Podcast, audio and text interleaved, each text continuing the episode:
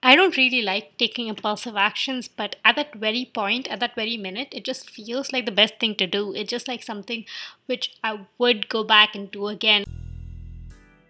I wish I had a narrative in mind for this story. I wish I knew what I wanted to say, in fact. When you're used to everything in your life just fitting into a tiny little narrative, not knowing how things end sucks. And that's how I'm feeling right now. So this one is just about me sharing how I feel and me just talking about what goes on through my head whenever I'm taking these impulsive actions, I guess.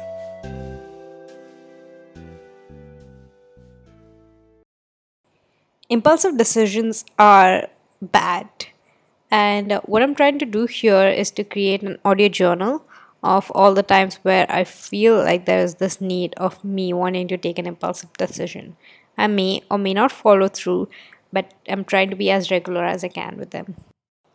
twelfth of May, one fifty-four a m I have this intense, intense feeling of wanting to email someone. Email someone, like anyone.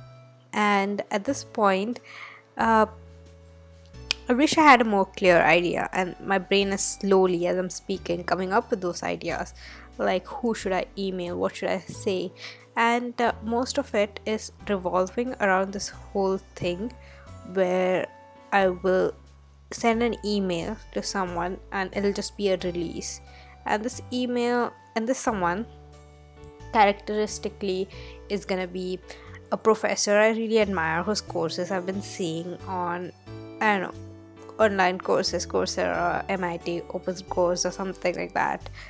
Or the other category would be someone I slightly admire, not slightly, like someone who I admire a lot, but who doesn't fit well with my current field and is more like, hey, guess what, I want to be a journalist.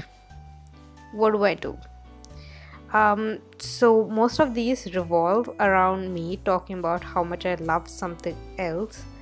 Uh, most of these also revolve around the whole narrative that I've read everywhere, that you have to take a leap of faith, and it's not true. I objectively know that uh, it doesn't work that way, but I still want to make these impulsive decisions. And these are not the bad impulsive, these are the good impulsive, where Um, I don't know, I, I shouldn't uh, classify certain things as bad impulsive or good impulsive, but what I'm just trying to say is that I want I want the possibility of these decisions making a life-changing impact. Even if they don't, it's fine. Even if they don't make that impact, it's completely alright.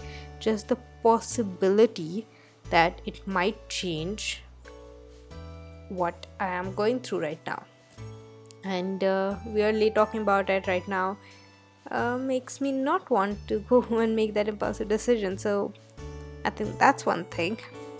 We will see how well I follow through on that.